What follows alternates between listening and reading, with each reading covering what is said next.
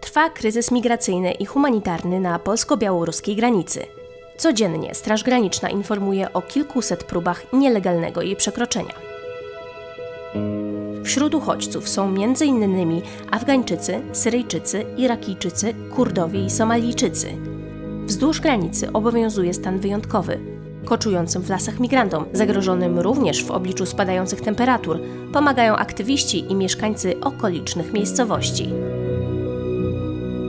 Temat pomocy dzieli Polaków. Dzieli także katolików. Jak wynika z sondażu Instytutu Badań Rynkowych i Społecznych, osób godzących się na wpuszczenie na obszar stanu wyjątkowego organizacji humanitarnych jest najmniej wśród osób deklarujących się jako wierzące i praktykujące regularnie. To kłóci się z oficjalnym stanowiskiem episkopatu, który apeluje o pomoc humanitarną dla uchodźców. Na polsko-białoruskiej granicy nie brakuje wprawdzie organizacji związanych ze środowiskiem katolickim w Polsce, ale to nie one prowadzą główną akcję pomocową.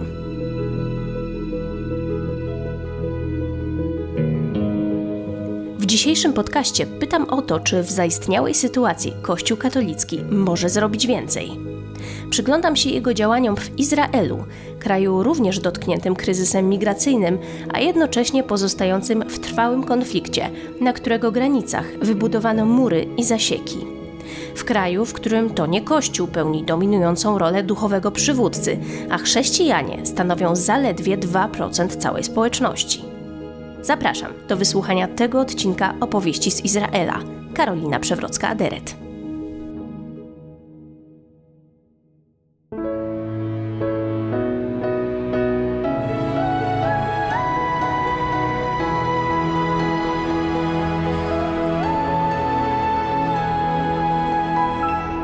Podcast powszechny.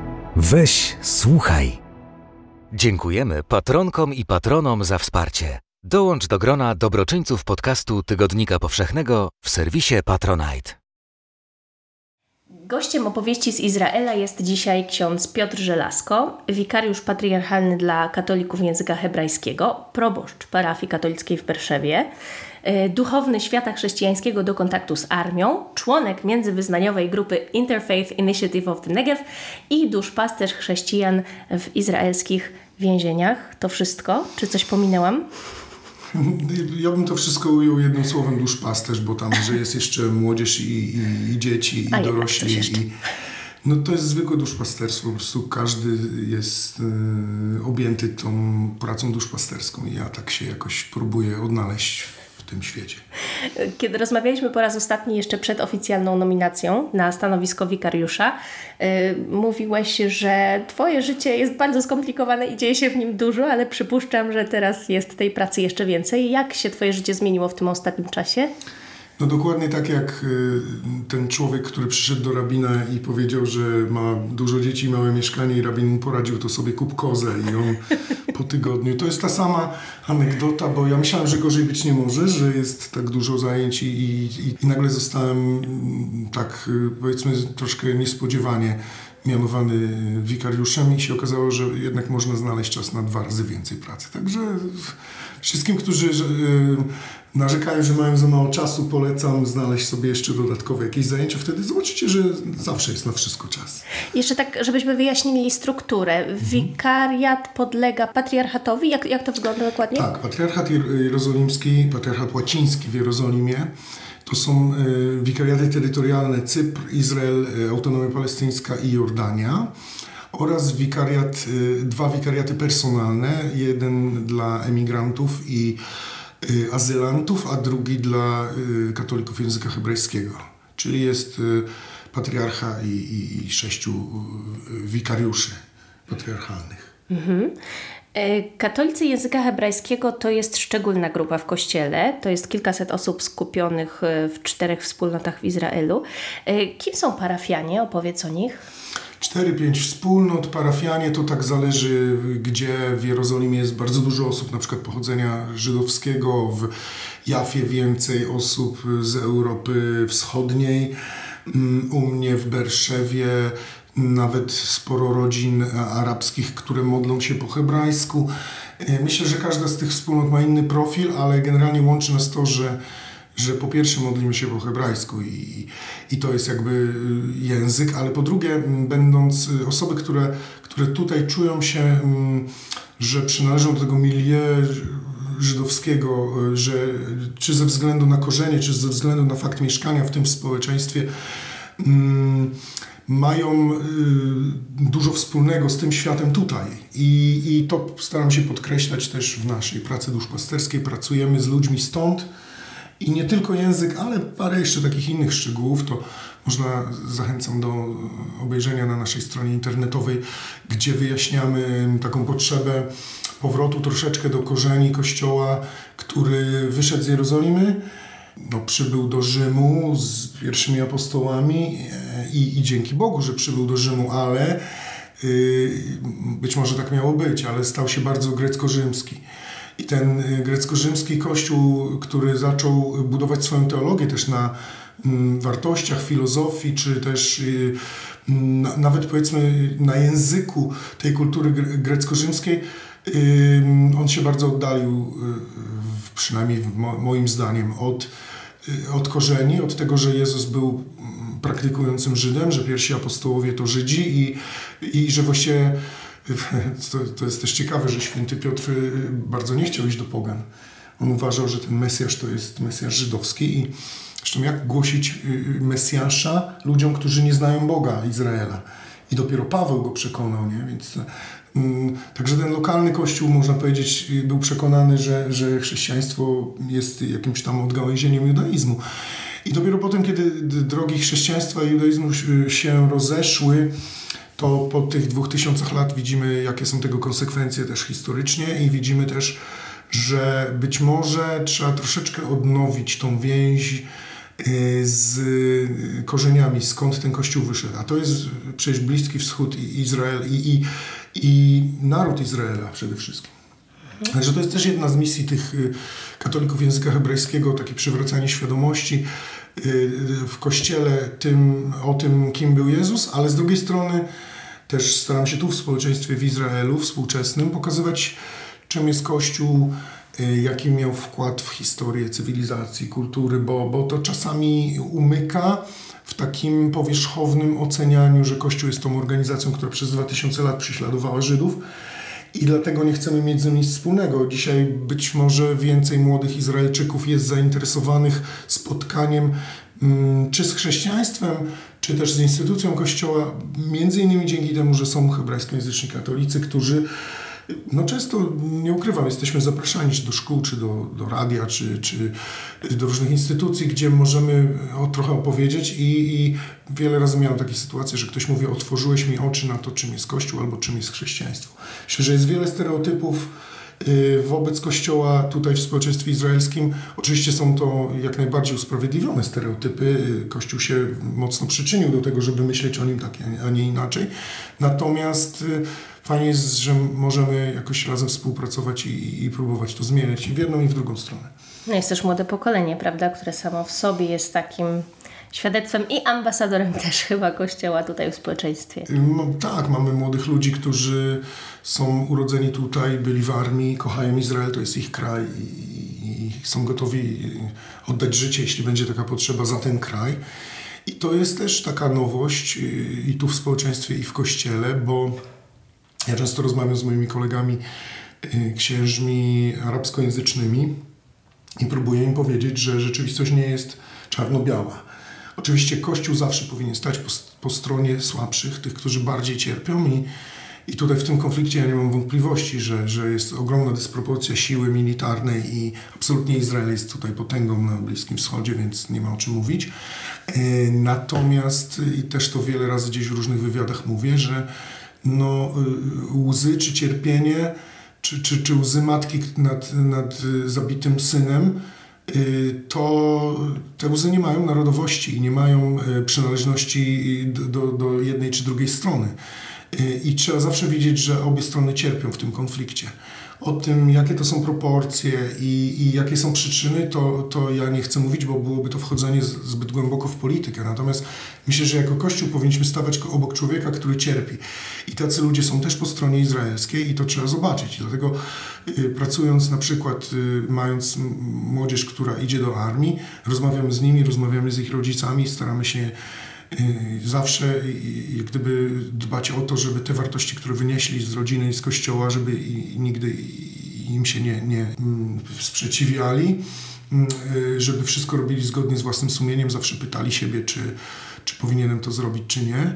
Y, a z drugiej strony też, żeby nie było w nich nienawiści. Konflikt zbrojny nie jest ich rolą, nie myśmy wywoływali te konflikty, nie my zwykli ludzie, tylko politycy. Czasem są to konflikty tak zakorzenione w historii, że właściwie niewiele można zrobić, żeby nie wpajać w nich nienawiści do wroga. Bo odczłowieczanie mm, tego wroga, który jest po drugiej stronie w armii, sprawianie, że on nie ma imienia, nie ma y, tożsamości, to jest po prostu twój wróg, którego masz zabić, to jest bardzo wygodna taktyka i ją stosują, podejrzewam, obie strony w tym konflikcie. Natomiast kiedy się zobaczy, że to są konkretni ludzie, żołnierze, którzy mają matki, siostry i, i, i są młodymi ludźmi, to wtedy jest inaczej. I tak próbuję właśnie pokazywać moim księżom, którzy mówią po arabsku, że, że ta moja młodzież, która ma flagę izraelską wpiętą do plecaka, idzie w mundurze izraelskim. I to też są ludzie, którzy mają którzy modlą się w moim kościele, przystępują do komunii.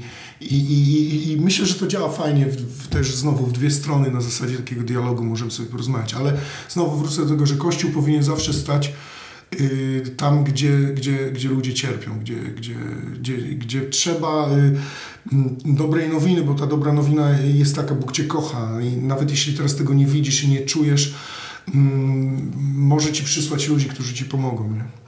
E, mówisz o dobrej nowinie. Ona jest szczególnie potrzebna tym najbardziej e, no, dotkniętym e, losem swoim. W Izraelu mamy również problem uchodźców i to tutaj z uwagi na nich właśnie powołaliście w kościele hebrajskojęzycznym specjalne duszpasterstwo w 2018 roku, prawda? Tak, to jest wikariat dla emigrantów i osób, i azylantów, tak, tak to się formalnie nazywa. I to jest normalnie struktura duszpasterstwa personalnego, tak jakby mini diecezja, natomiast personalna, czyli nie terytorialna. Każdy, kto tu przyjeżdża jako emigrant i, i, i zostaje, jest objęty duszpasterstwem Kościoła, czyli właściwie duszpasterstwo to nam się tak wyobraża, no dobra, odprawiamy msze w różnych językach, y, językach ludzi, którzy o to proszą. Tak, to jest jakaś tam jedna część, ale chyba zdecydowanie bardziej y, tym ludziom potrzeba y, też takiego zajęcia się nimi od strony pomocy, zwyczajnej pomocy, bo to były na początku na przykład y, problemy matek, które oddawały dzieci, niemowlęta do tak zwanych przechowalni, ponieważ nie stać było na, na żaden żłobek. Zresztą często dzieci bez dokumentów i, i matki, które próbowały ukryć, że mają dzieci, więc oddawały do takich tworzonych lokalnie żłobków bez żadnych uprawnień, bez żadnych zgód takich nielegalnych y, y, przechowalni dzieci i był taki moment, że zauważyliśmy, że, że jest wzmożona śmiertelność y, wśród tych dzieci, mhm. szczególnie oddawanych właśnie, dlatego że nikt nie miał kontroli nad tymi instytucjami. I najpierwsza myśl, która się rodzi, no to Kościół powinien coś zrobić dla tych matek erytrejek czy, czy, czy matek etiopskich trzeba zapewnić. Więc otworzyliśmy tu w Tel Awiwie jest kilka takich placówek w Jerozolimie. To są wszystko żmudne procesy. Najpierw spontanicznie otwierane, a potem legalizowane. Szukamy personelu, szukamy pieniędzy na, na wypłaty dla tych ludzi, ale to są instytucje, które w widoczny sposób spowodowały, że sytuacja matek i dzieci się poprawiła. To jest kilkadziesiąt dzieci objętych taką, powiedzmy, opieką w czasie, kiedy, kiedy ich matki pracują.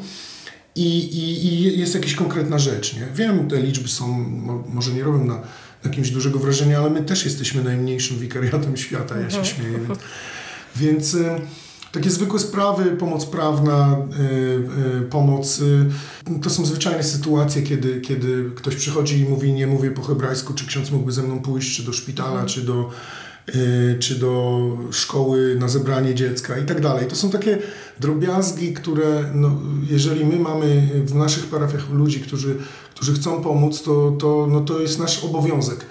E, ale często bywa tak, że te nasze parafie są malutkie i, i to ksiądz sam musi taki, takimi rzeczami się zajmować, więc nie wiem, czy to jest możliwe w mega wielkich parafiach, hurtowniach, ale my mamy ten luksus, że znamy wszystkich po imieniu i możemy nawet do takich drobiazgów przywiązywać wagę.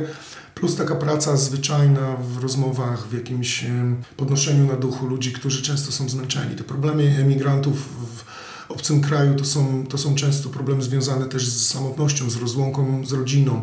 Do tego dochodzą takie mm, zjawiska bardzo niekorzystne, alkoholizm czy hazard, y, y, czy też no, rodziny są zagrożone rozbiciem, bo wiadomo, że te uczucie gdzieś tam się zrodzi, mąż czy żona są daleko, dzieci się nie widzi, czasem kilka lat.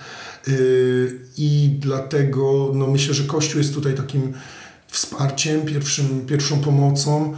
Franciszek, y, papież Franciszek mówi, że Kościół ma być szpitalem polowym, a na wojnie się nie mierzy poziomu cholesterolu rannym, więc y, no mówię, wiele, wiele naszych działań jest spontaniczna, jest y, po- podyktowana potrzebą chwili i, i jakoś to się staramy robić. Ale potem następuje refleksja i mówimy, ok, zróbmy, zinstytucjonalizujmy coś, zróbmy to z rękami i nogami, zróbmy to legalnie i powstają fajne rzeczy. Powstają, powstał pierwszy sierociniec, czy takie pogotowie dla, dla dzieci i młodzieży, powstał, powstała świetlica, y, już dwie w tej chwili.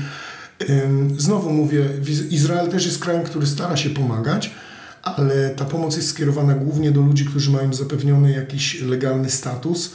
I y, często to są uchodźcy, którzy mają już status uchodźcy. Natomiast No właśnie, ci wszyscy, bo, bo o kim my nie... w ogóle mówimy też jeszcze o tym zacząć, bo nie mówimy Bo- tylko i wyłącznie o, o chrześcijankach, o tych kobietach, o których, y, które przychodzą do Was do pomocy, to nie są tylko i wyłącznie... Nie, to nikt się nie pyta o wyznanie, chociaż Aha. swoją drogą też ludzie mają to poczucie, że jest Kościół, więc ktoś pomoże. I się zwracają w naturalny sposób do nas. Natomiast no, no nie, nie, nie pytamy nigdy, jak ktoś potrzebuje wsparcia, to, to, to je znajdzie. E, jedną grupą są emigranci.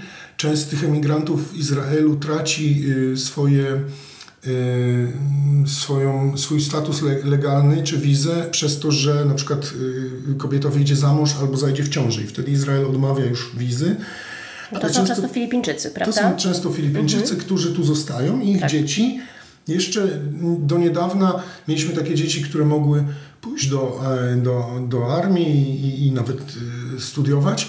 Nowe pokolenie, które wyrasta już po to jest trochę skomplikowane, bo to jest związane trochę z polityką w Izraelu. Te wielokrotnie powtarzane wybory i niemo, niemożliwe było osiągnięcie jakiejś przewagi przez żadną z partii politycznych, więc to wymusiło szukanie gdzieś tu jeszcze procent, tam 2% poparcia.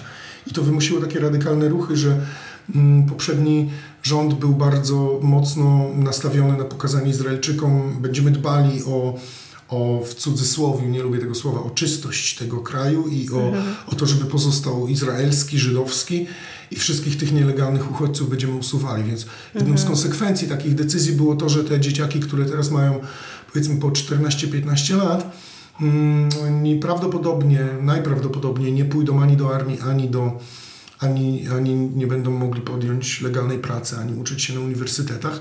Plan jest taki, żeby ich y, wysiedlić y, do, na Filipiny, gdzie ani te dzieci nie mówią w języku tagalog, ani nie mają często nikogo tam. Więc to jest takie bezduszne, ale to jest jedna grupa. Y, Emigranci legalni, nielegalni. Potem są osoby, które proszą o azyl i jeszcze naj, najlepszym sposobem nie dania statusu azylanta czy, czy uchodźcy jest jest przedłużanie w nieskończoność procedury i po prostu się mówi trzeba czekać, trzeba czekać, trzeba czekać i osoby są zawieszone w takim limbo bez żadnych decyzji i nie przysługuje im żadna, żadna pomoc. Tak.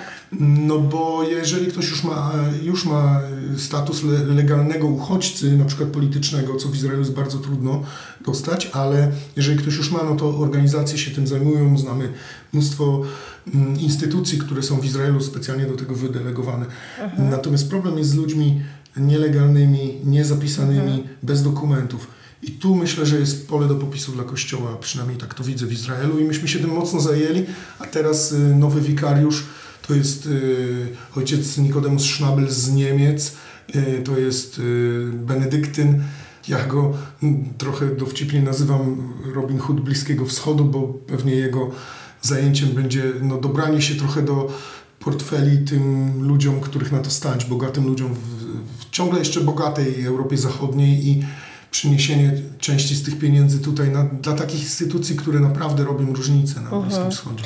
A, y, dobrze, to jeszcze opowiedzmy, skąd przychodzą te osoby, które ubiegają się tutaj o azyl, jaką drogą przechodzą, w, w jaki sposób dostają się do Izraela, no bo pamiętajmy, że Izrael też jest w bardzo konkretnej sytuacji politycznej. Jak to wygląda? To znaczy technicznie naj, najprościej jest przyjść y, na piechotę przez y, Półwysep Synaj, i to jest droga z Afryki, czy dla Erytrejczyków, Etiopczyków, czy nawet Sudańczyków, którzy często jakoś tam się dostają do Egiptu i potem na, na, na Synaj. I tam no ta granica jest dość długa. Ona jest strzeżona, ale jest możliwe też prze, przedarcie się. To nie jest granica jak strefa gazy, gdzie mysz się nie prześlizgnie. Natomiast tutaj y, ta granica z Egiptem jest możliwe y, przejście. Nie chcę też y, jakieś traumy wywoływać u słuchaczy, ale historie, które, które znamy, które wiemy, y, ludzi, którzy przeszli przez Synaj, to mało kto zostaje bez y, wpływu na psychikę, szczególnie kobiety. Nie chcecie Państwo wiedzieć, jaką cenę się często płaci za, za, za to dojście do, do tej upragnionej wolności. I to się potem ciągnie długo. Zresztą mieliśmy nawet warsztaty dla osób pracujących z ludźmi y, po, po psychologicznej traumie i szczególnie y, przemocy, czy seksualnej, czy, czy, czy fizycznej, i mm, to jest jakiś temat. Y, natomiast potem, gdy się już dociera do tej obiecanej, ziemi obiecanej, ukochanej, wyśnionej wolności, okazuje się, że, że w Izraelu nie tak wcale łatwo jest wcale nie jest taka kraina miodem i mlekiem płynąca. Jest dla wielu, bo to jest kraj dość bogaty i, i, i to trzeba zauważyć i, i dość drogi. Natomiast nagle się okazuje, że nie ma praw dla niektórych i ja to rozumiem, nie krytykuję, nie oceniam, ale po prostu taka jest rzeczywistość, że wielu z tych ludzi zostaje pozostawionych samym sobie i myślę, że Kościół tu znalazł taką niszę, że to jest to, ta odpowiedź na, na, na wezwanie papieża Franciszka, że dzisiaj tym mamy się zajmować głównie. I, to jest nasz charyzmat. Jako chrześcijanie mamy po prostu y, pokazywać, że ta miłość to nie jest tylko jakaś tam fikcja na papierze, czy, czy piękne piosenki i, i worship, a, a tutaj jest konkretny człowiek, nie, któremu trzeba pomóc. Mhm. Ta sytuacja tutaj w Izraelu dodatkowo komplikuje, tak jak już wspomnieliśmy, ciągnący się konflikt, ale też obecność muru. Muru, który w jakiś sposób może nie tylko fizycznie oddziela e, Żydów od Palestyńczyków, ale też e, bardzo, coś bardzo konkretnego robi z, z psychiką, jakoś w bardzo konkretny sposób wpływa na to, jak patrzymy na siebie, na innego. Chciałam zapytać się, jak pracuje się z uchodźcami w kraju otoczonym murem i co ten mur właściwie tutaj robi ludziom, nie tylko Izraelczykom? No to jest takie trochę trudne pytanie, bo ja może gdzieś tam jako nastolatek to jeszcze wierzyłem w to, że mury runą, runą, runą, jak y, wszyscy w pewnym wieku. Mamy tą taką naiwność, ale piękną taką, taką powiedziałbym niewinną naiwność dzieci.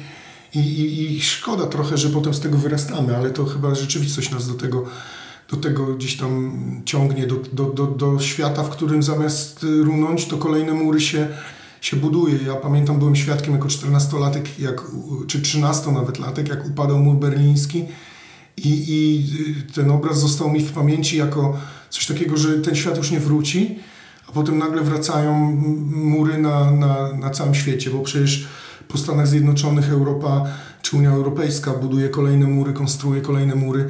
Znowu mówię, nie chcę oceniać, y, to są decyzje polityczne i Ktoś powie, każdy kraj jest autonomiczny, ma prawo do ochrony swoich granic i, i do ochrony swojej ekonomii, czy gospodarki, czy, czy, czego, czy rynku pracy, czy czegokolwiek tam jeszcze, w imię czego się te mury buduje, ale mur jest zawsze murem i mm, nie wiem, moje pokolenie, które widziało na własne oczy upadek komunizmu i myślało, i przy, przy okazji zjednoczenia Niemiec, ja myślałem, że, że to jest przyszłość świata, że świat zobaczy jakie to jest piękne, nie? że wkrótce to się zjednoczą i obie Koree i, za chwilę nie będzie żadnych żelaznych kurtyn ani murów. I nagle się okazuje, że nie, że, że nowoczesny świat to jest świat podziałów, murów, coraz więcej kontroli. Do tego doszła pandemia, która nas jeszcze bardziej segreguje i yy, znowu mówię, bez oceniania, bo ja, bo ja jak najbardziej tutaj polecam wsłuchiwanie się w zalecenia rządów i, i osób znających się na rzeczy i odpowiedzialnych i jeżeli trzeba się szczepić, to się szczepimy, jeżeli trzeba mieć dystans, to mamy dystans, ale sam podróżując widzę, jak to nas oddziela, jak to nas separuje. Nie mogę podać ręki drugiemu człowiekowi. Już nie pamiętam, kiedy ktoś się ostatni raz gdzieś tam y, przytulił. Taki zwykły na powitanie gest. Y, to są takie rzeczy, które nas, nas łamią gdzieś tam w środku. No i te mury. Tutaj mur jest w Izraelu no nieraz z tej izraelskiej strony pięknie pomalowany i ozdobiony plakatami Welcome to Israel, a z drugiej strony graffiti Banksiego, które mówi o, o samotności, które mówi o izolacji, które być może mm, my, którzy nie jesteśmy bezpośrednio dotknięci murami, jesteśmy po tej stronie, która raczej buduje mury i się chce bronić, może tego nie rozumieliśmy do końca, przynajmniej ja tak widzę, y, ta pandemia we mnie to zmieniła, kiedy siedziałem zamknięty w domu i kiedy mm, płot mojego ogrodu był dla mnie jakby całym moim światem, to zacząłem patrzeć na, na graffiti po stronie Betlejem, murów Betlejem inaczej.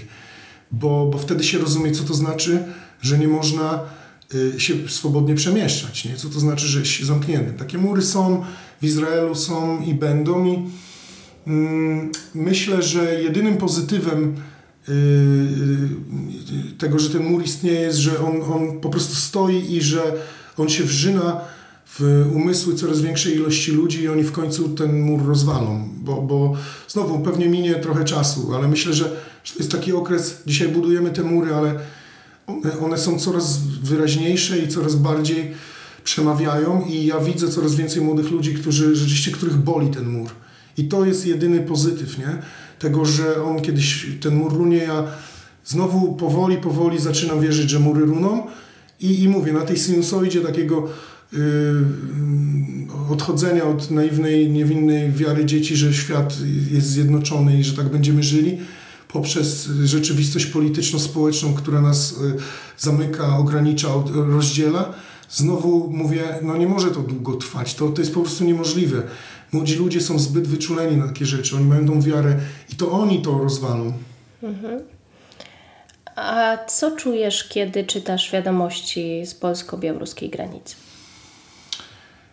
To jest trochę niezręcznie mi mówić, bo ja znam sytuację tylko z mediów i to gdzieś tam spoza granicy Polski. Ja się staram bardzo mocno ograniczać, jak y, ktoś mnie prosi o komentarz, co tam się dzieje w Polsce. Nie? Już na pewno na tematy polityczne się nie wypowiem, i, ale to jest taki temat, który trochę mm, gdzieś tam no, coraz bardziej wbija się do, do, do mojej świadomości, że o co chodzi właściwie, gdzie, gdzie, yy, gdzie są wszystkie te KSM-y, gdzie są te wszystkie ruchy, oazy, młodzież, bo ja znam młodych księży, którzy zawsze byli to, to był trochę taki sznyt, żeby być trochę rebel takim, żeby być trochę na przekór systemom, żeby mówić ten świat macie za głupka, że idziesz za wartościami chrześcijańskimi, że idziesz za Jezusem, a ty na przekór temu bądź mężny i, i to pociągało młodzież. I ja miałem wrażenie, że ich tam będzie pewnie pełno i że, i że nie wiem, będą się prześcigać w pomysłach, jak oszukać pograniczników i się dostać do, do ludzi i zanieść im koce, jedzenie czy cokolwiek, nie? To są tysiące młodych ludzi w Polsce. W którymś momencie zobaczyłem jakąś tam kolejną grupkę nieliczną, niekościelną zupełnie, która opowiada o tym, jak się udało komuś tam konkretnej osobie pomóc. I pomyślałem sobie, a gdzie, a gdzie ci wszyscy młodzi, nie wiem, oni mają zawsze w swoich nazwach, to są jacyś tam wojownicy, świętego no, Józefa, tak. Maryi, czy mhm. kogoś tam, tak, czy, tak. czy rycerze, czy jacyś gdzie jest wasze męstwo? No nieraz to się chce krzyczeć, gdzie jesteście, po prostu i wyć się chce, że, że tyle fajnej młodzieży i, i że oni jakoś tego nie widzą, że gdzieś ktoś ich przekonał do tego, że to nie jest najważniejsze, że, że ważniejsza jest walka z kimś innym, bo mam wrażenie, że ta potrzeba walki w młodzieży jest i potrzeba buntu. No ale dzisiaj się próbuje przekonać, że przeciwnikiem czy wrogiem jest kto inny. Nie. Mam wrażenie, że przeciwnikiem nie jest e, ten, ten, kogo się próbuje nam wmówić, że jest naszym wrogiem, ale jest nasza obojętność na to, że, że znowu jest minus jeden przygruntowe przymrozki e, na Podlasiu e, i, i, i zima idzie wielkimi krokami, a tam matka z dzieckiem, a tam po prostu ludzie, którzy naprawdę są w desperacji. Oni nie mogą wrócić i nie mogą iść dalej i siedzą aż aż ktoś ich zauważy i my ich widzimy, mimo że media są odcięte I znowu pytanie, a kto to jest, dlaczego tam są, czy to jest temat polityczny. Unia Europejska też chce, żeby ich nie wpuszczać, dofinansuje mur. Sorry, nie znam się na polityce i mm, nie wiem, młodzieży albo tym księżom, duszpasterzom młodzieży bym powiedział, nie, nie, nie słuchajcie przyczyn, bo z, y, przyczyny migracji czy, czy, czy y, wędrówek ludów są rozmaite. Wy się skupcie na tym, co się tam teraz dzieje, bo, bo to, jest, y, to jest po prostu dramat i, i, i trzeba jak najszybciej ruszyć. I ja wiem, wiem, bo ostatnio czytałem, że być może skrzywdzę wielu ludzi, którzy już pomagają. Oni tam są. Caritas, tysiące paczek mhm. z ogrzewaczami. Jest, jest też KIK warszawski na granicy. Tak, są, ale to, to, są, to są rzeczy w skali ogromnej. Koce, ogrzewacze, jakieś tam... Y, y, to są podstawowe środki, które mają zapewnić przeżycie jak najdłużej i, i zapobiegać hipotermii. No ale gdyby się naprawdę skrzyknęli duszpasterze młodzieży, przynajmniej by zalali tą, tą granicę młodzieżą, piękną młodzieżą, młodzieżą, która ma wartości taką niewinną, ym, naiwną, y, w, wbrew całej brutalności, może nawet wbrew logice, bo ja nie mówię, że to co mówię ma sens. Że, że ktoś mi nagle przytoczy dziesiątki argumentów i powie, ale nie masz racji, bo to, bo to, bo to i, I, to nie ma znaczenia. W momencie, kiedy jest człowiek, który cierpi, to, to żadne argumenty nie mają znaczenia. Trzeba iść po prostu na tą granicę i, i, i się dostać do ludzi, którym po prostu się pomoże. Łatwo mi mówić, wiem, bo ja jestem daleko. Y, I, Ale w wcale nie łatwiejszej sytuacji. Dlaczego tutaj dzisiaj Ciebie pytamy o to, jak w dużo trudniejszym konflikcie, y, czy też kontekście konfliktu bliskowschodniego udaje się Kościołowi y, pomagać uchodźcom, a jak w bardzo wygodnym i bardzo z perspektywy bardzo silnej pozycji, jaką ma Kościół w Polsce, nie udaje się pomagać garstce osób, która faktycznie Nie wiem dlaczego, bo, bo biskupi wzywają, bo... bo, bo no ale wzywają, są... widzisz, a ja, ja na przykład no, ale jak ja bym miał podkładkę wezwanie biskupa, -hmm to mój proboszcz by mnie nie zatrzymał. Jakbym był młodym duszpasterzem, to bym powiedział do tej młodzieży, zobaczcie, papież Franciszek nam mówi, taki jest kierunek. Biskupi mówią, to są ludzie, trzeba im pomóc. I dalej jedziemy, bierzemy autokar, bierzemy koce, bierzemy kanapki, termosy, coś. Uda się, to się uda. Nie uda się, to spróbujemy następnym razem. Jeśli będą Was tysiące, to, to żaden mur nie będzie potrzebny, bo ci ludzie już dawno będą mhm. w obozach, gdzie ktoś przynajmniej zapewni im przetrwanie. Znowu mówię, to nie jest jakaś akcja, to nie jest, ja nie mam planu, ja nie mam wizji, to jest, to jest szpital polowy, jak mówi Franciszek. Mhm. Nie myślcie teraz, co będzie w przyszłości, tylko dziecko, które jest głodne, zziębnięte i matka, która nie wie, czy przeżyją, to jest temat. A potem, czy będą korytarze humanitarne, czy będą ośrodki, wiem, że Caritas z Zielonogórsko-Gorzowskiej pomaga mhm. dla ośrodka w Krośnie, kupuje rzeczy, bo już są tam setki ludzi nagle. Więc to też jest jakiś plan na przyszłość, ale mówię, chyba pierwszą rzeczą taką najbardziej ludzką i zwyczajną jest rzuć, rzućmy się do pomocy niezależnie od tego, yy, czy mamy plan na przyszłość, czy nie. Myśmy tak robili w Izraelu. Mhm. Ojciec y, Dawid Neuhaus, jezuita, on nie pytał się, co będzie jutro po prostu jest potrzeba, trzeba nagle, i to się zaczynało od drobiazgowych spraw. Matka, która jest zadłużona, nie ma na czynsz, grożą jej, a ma trójkę dzieci, grożą jej zabraniem mieszkania. Dobra, zapłaćmy te pieniądze, no ale jak ona zapłaci w przyszłym miesiącu? No nie wiemy, poszukamy jej pracy. No ale ona ma trójkę dzieci, każde w innej szkole. Znajdziemy system wolontariuszy odbierających dzieci ze szkoły, żeby ona mogła pracować. No ale co potem z tymi dziećmi? Dobra, otwórzmy świetlicę. I z jednej, z jednej matki z trójką dzieci zrobiła się nagle świetlica na kilkadziesiąt osób i wolontariusze z całego świata. I tak to działa, nie? Owszem, ja dzisiaj jako wikariusz stoję przed zadaniem, co jak wytłumaczyć urzędowi miasta w Jerozolimie, co my robimy. I jak przekonać pana kontrolera i jakiegoś tam urzędnika, że to jest nielegalne i jak zdobyć dokumenty. I to są mega problemy. I ktoś powiedział, a, bo zaczęli, bo nie, nie wiedzieli.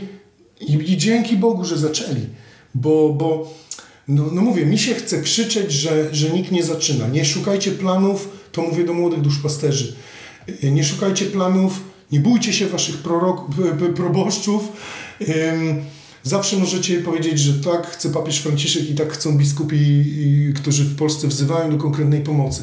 Idźcie na te granice i niech wreszcie ludzie zobaczą, że ten kościół to nie tylko jest milion dwieście akcji i są wspaniałe rzeczy. I nie mówię, Kościół pomaga i w Syrii, i na miejscu, bo zaraz usłyszę, że a, przecież Kościół pomaga na miejscu. Tak, Tak, to są wszystko piękne akcje. Są miliony złotych, tysiące ludzi, super, ale jest jedna dziura, jest jedna dziura w tym całym pięknym obrazku i to jest czarna dziura, która wsysa po prostu, no mi wessała, ja, ja widzę ludzi, którym to odbiera ostatkie resztki wiary w Kościół. I, I to jest czarna dziura, która wsysa, więc trzeba tam iść tą dziurę załatać własnym ciałem, własnym sercem, własną miłością, bo jak my tego nie zrobimy, to nikt tego nie zrobi, nie? No właśnie, bo tutaj Ewangelia jakby no absolutnie nie ma żadnej wątpliwości. Papież Franciszek też nie ma wątpliwości odnośnie tego, jakie jest wymaganie ewangeliczne wobec naszego e, za, zachowania w tej sytuacji. A tymczasem, kiedy rozmawiasz z takimi e, niektórymi katolikami, oni mówią, no tak, no nie można pomóc, bo to przecież tutaj przed Łukaszanką się bolimy, bronimy, bo musimy mieć e, ochronę właśnie własnych granic, bo to przecież jest turystyka zarobkowa, bo ci uchodźcy się sami decydują na to, żeby się wpakować w taką sytuację sytuację. No, ja, moim zdaniem ten test chrześcijaństwa po prostu oblewamy. To jest ten test, kiedy my możemy tak naprawdę y, sprawdzić to, o czym mówiliśmy, to, czego uczyliśmy się przez całe życie, to, co, to, to czego uczyliśmy się na katechezie, to, to co nam mówiono. Nagle to, to jest dokładnie ten moment, kiedy można, kiedy można działać i kiedy możemy się wykazać tą znajomością Ewangelii. Pytanie, skąd bierze się w nas taka potrzeba usprawiedliwiania tego, że nic nie robimy. Skąd się to bierze i jak to się w ogóle stało, że w naszym społeczeństwie, które uwaga, w momencie, kiedy przez Polskę przetaczają się protesty, wtedy jakby Kościół bardzo mocno reaguje, bardzo mocno mówi, że jest za życiem, bardzo mocno jakby no, masa ludzi angażuje się.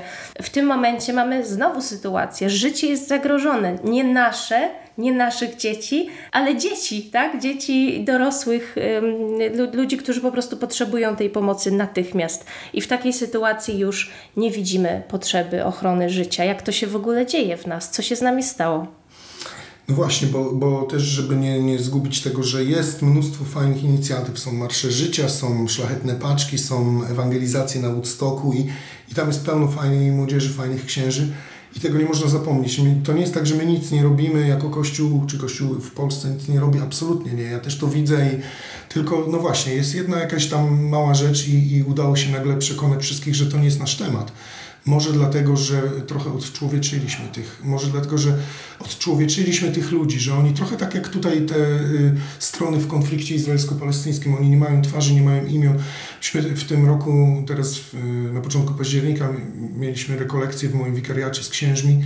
Mm, takie raz w roku mamy rekolekcje, kilka dni zamkniętych i byliśmy w, przepięknym klasztorze u świętego Jana na pustyni i głosiła nam je francuska pisarka, która jest zresztą prywatnie żoną syryjskiego księdza i ona między innymi pisała książki y, y, o historiach uchodźców. I kiedy opowiadała nam o swoich y, wrażeniach, czy, czy to, są, to są konkretne historie konkretnych ludzi, czy w Syrii, czy w Jordanii, bo też była w obozach uchodźców w Jordanii i była też między innymi na wyspie Lesbos, była też na w kilku ośrodkach w Europie Zachodniej, takich obozach.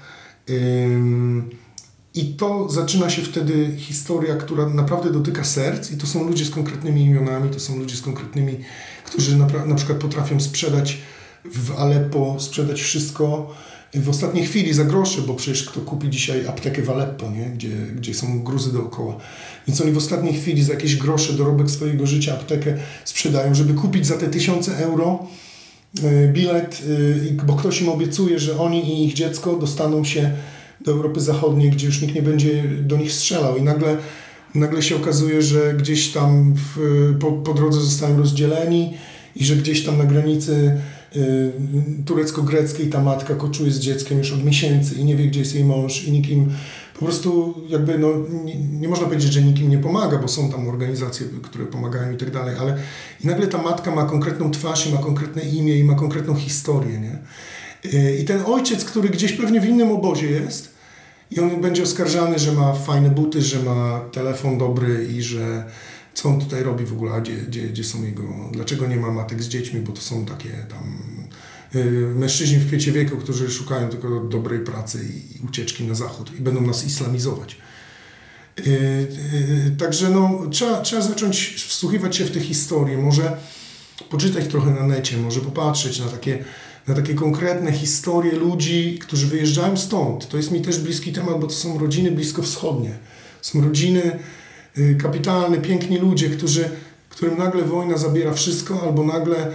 Zresztą powiem też tak, bo często się mówi pomagać na miejscu. Tak, jasne, wiadomo, ale też mnie nie zrozumcie źle, y, ale to jest, y, jest konkretny zarzut, na przykład, który usłyszałem od, od ludzi, że, że Kościół ich zdradził. Nie? To są Syryjczycy, akurat nie łaciński Kościół, tylko tam jakiś chaldejski czy jeszcze jakiś inny, ale to, to taka grupka ludzi, którymi tak sobie przy kawce rozmawialiśmy, już nie pamiętam z jakiego oni byli kościoła, ale mówią tak, mamy poczucie, że Kościół nas zdradził i zostawił, bo biskupi, księża i ich żony i ich dzieci yy, i ich rodziny już dawno są w Europie Zachodniej, a myśmy tu zostali, nie? Potem ktoś do znudzenia pokazuje apel jakiegoś tam biskupa, który mówi, Pomagajcie tu na miejscu, pomagajcie, przysyłajcie pieniądze tu. My nie chcemy, żeby chrześcijanie wyjeżdżali.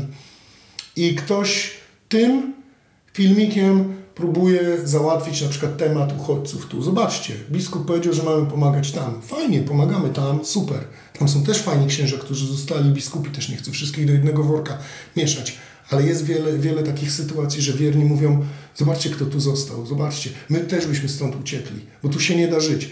I teraz jak jak ktoś to zobaczy i pojedzie i, i, i może gdzieś tam, nie wiem, może brakuje też obrazów z tego, może brakuje reportaży, może to jest gdzieś wyzwanie nawet dla, dla katolickich dziennikarzy, trzeba się po tych obozach pokręcić i pokazać konkretne historie ludzi z imieniem, ludzi z nazwiskiem, ludzi z dziećmi, ludzi z rodzinami i, i, i może wtedy to przełamie taką chęć usprawiedliwania y, swojego, swojej bezczynności jakimiś tam względami, argumentami.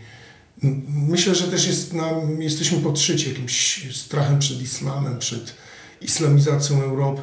To nie jest nasza wojna. Wojna kulturowa o tożsamość chrześcijańską Europy to nie jest, to nie jest moja wojna, to nie jest moja wojna. Nie?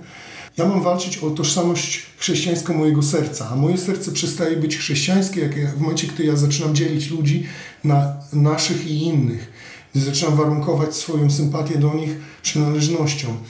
E, my zgubimy tożsamość chrześcijańską, jak przestaniemy działać zgodnie z Ewangelią. Nie gdy przestaniemy, gdy złożymy broń wobec napływu e, emigrantów islamskich. Nie. E, gdy złożymy broń wobec tego serca, które ja mam nadzieję, że ono tam gdzieś w głębi ciągle woła, pomóżcie ludziom niezależnie od tego, kim są Wtedy przestaniemy być chrześcijanami. I zobaczcie, te nasze opustoszałe kościoły to nie dlatego, że, że jak to moi koledzy niektórzy mówią, bo, bo muzułmanie mają tyle dzieci i oni nas zalewają w Europie i zobaczcie, co się dzieje.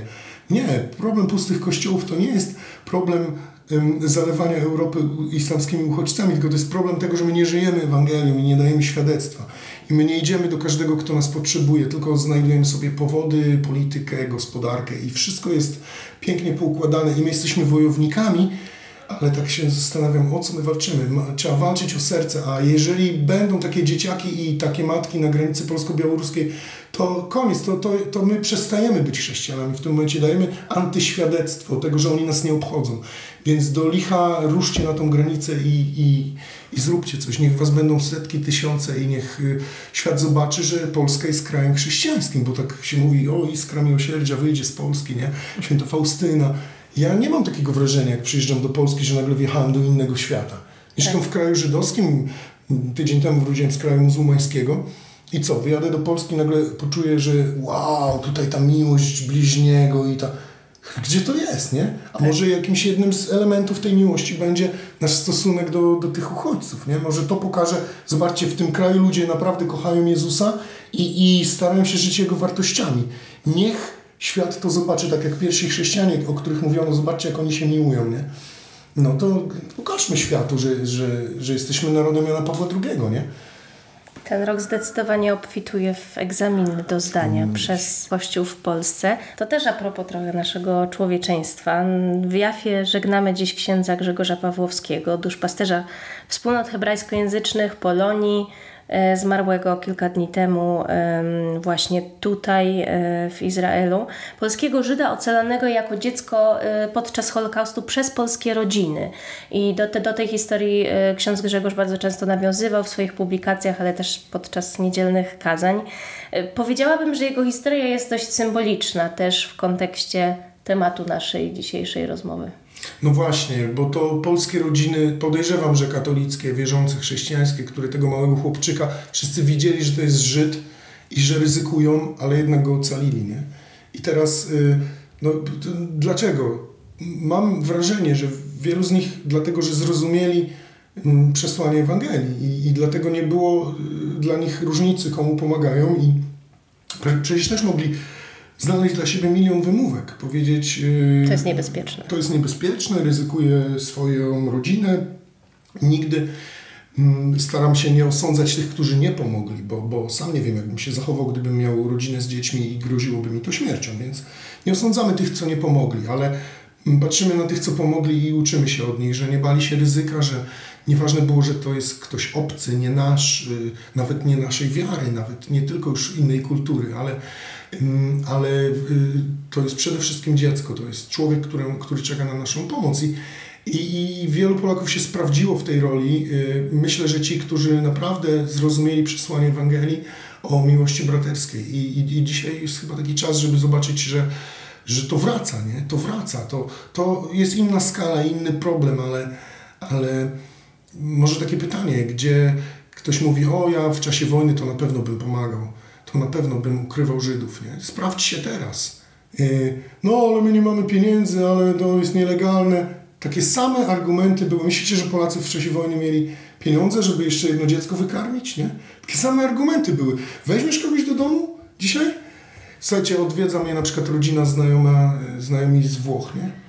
I w, y, adoptowali chłopaka 16-letniego z E, obozu. To są, to są ludzie, którzy działają w Radzie Parafii, w Karytasie Parafialnym, są ludźmi zaangażowanymi w parafię. I ta, ta, to parafialne duszpasterstwo doprowadziło ich do tego, że oni po wizycie w takim obozie zaproponowali, że zaadoptują jednego, ma, mają trójkę swoich dzieci. Zaadoptowali szesnastolatka, mieszka u nich w domu, traktują go jak syna, on nie ma nikogo, nie? I teraz ich córka już wyjechała y, na studia, on dostał jej pokój, jest jeszcze dwójka młodszych i oni siedzą u mnie na kanapie i mówią, o zadzwonimy, yy, zadzwonimy do George'a, nie? Ja mówię, jakiego George'a? Ja nie kojarzyłem, bo przyznam ich dzieci i tak dalej. A, bo ty nie wiesz, że George z u nas mieszka, nie? I mówię, o co chodzi, nie? No adoptowaliśmy i mówię, to są jakieś świadectwa, nie? Kurczę, a my dzisiaj, ale przecież ja nie mam pokoju, nie mam jak... No, a, a, I ciągle jest pytanie, przyjmijmy uchodźców, a odpowiedź jest w komentarzach pewnie to ty przyjmiesz, podaj mi swój adres, to ja podam. Ja podam swój adres, proszę bardzo, ja przyjmę, nie? I, i, I znam w Polsce wielu ludzi, którzy tak, dadzą adres i powiedzą, przyjmę do swojej rodziny człowieka, nieważne kim jest, wiem, że potrzebuje mojej pomocy. Może trzeba pojechać trochę na, mm, na Lampedusę na przykład. Miałem w Wielki Piątek raz krzyż do adoracji zrobiony z y, desek wyłowionych z wody, z tych desek, z których są łodzie robione i te łodzie, które się rozbiły. Jest taki lekarz włoski, który zbiera te, te deski i robi z nich krzyże. I, I postanowiłem, że Wielki Piątek u mnie w parafii Adoracja Krzyża będzie z takim krzyżem i no i to jest jakiś konkretny obraz, jakaś przemowa, nie? I czasami ja kocham Izrael i nie wyobrażam sobie życia gdzie indziej niż tutaj, ale czasami mam wrażenie, że nieważne gdzie ktoś jest, jest tyle tematów i tyle rzeczy, które, się, które można dzisiaj zrobić. Czasem się tak chowamy w, taką, w taki kokon tego naszego weekendowego wyjścia na zakupy do centrum handlowego, na, z, z dzieciakami na, do, do y, multikina, raz w roku na narty, drugi raz w roku na all, all inclusive na fajną grecką wyspę. I tak nasze życie się toczy. Ok, są raty do spłacenia, ok, mm, y, życie kosztuje, nie na wszystko nas stać, ale czasami się chowamy w tym jak w takim kokonie i nie widzimy, że świat nam ucieka, że, że życie tak naprawdę to jest yy, też, też umiejętność takiego podzielenia się, nawet wpuszczenia do swojego domu człowieka, który nic nie ma. Myślę, że w wielu przypadkach to będzie fantastyczna też przygoda. I tak jak chyba nikt nie żałował, że na przykład matki, które są w takim momencie, że zastanawiają się, czy urodzić dziecko, czy nie, a potem to dziecko się urodzi i ono gdzieś tam już wyrasta i mówią, jak ja nie żałuję, że go, że go mam, nie? Jak, jak ja się cieszę, że jednak i tak pewnie by, byłoby z, z, z, człowiekiem, który zdecyduje się na taki krok, weźmie do siebie na przykład y, kogoś i zaadoptuje i, i będzie ciężko, nie będzie łatwo i będą różne sytuacje, ale pewnie za parę, paręnaście lat powiesz, jak ja nie żałuję, że, że miałem tak, takie natchnienie i taką decyzję. Tacy ludzie są, takim ludziom hołd i, i, i, i, ws, i wspieram i, i zachęcam, żeby być takimi ludźmi, nie? Tym wezwaniem do rewolucji z tego bardzo franciszkowego izraelskiego kościoła kończymy naszą rozmowę. Dziękuję Ci Piotrze za Bardzo, spotkanie. bardzo dziękuję. Y, Przepraszam, wyciągnąłeś ze mnie takie rzeczy, których pe- pewnie nie powinienem mówić, a już na pewno nie publicznie, ale przekonajcie mnie, że, że to nie jest Ewangelia. No. Do usłyszenia w kolejnych opowieściach z Izraela.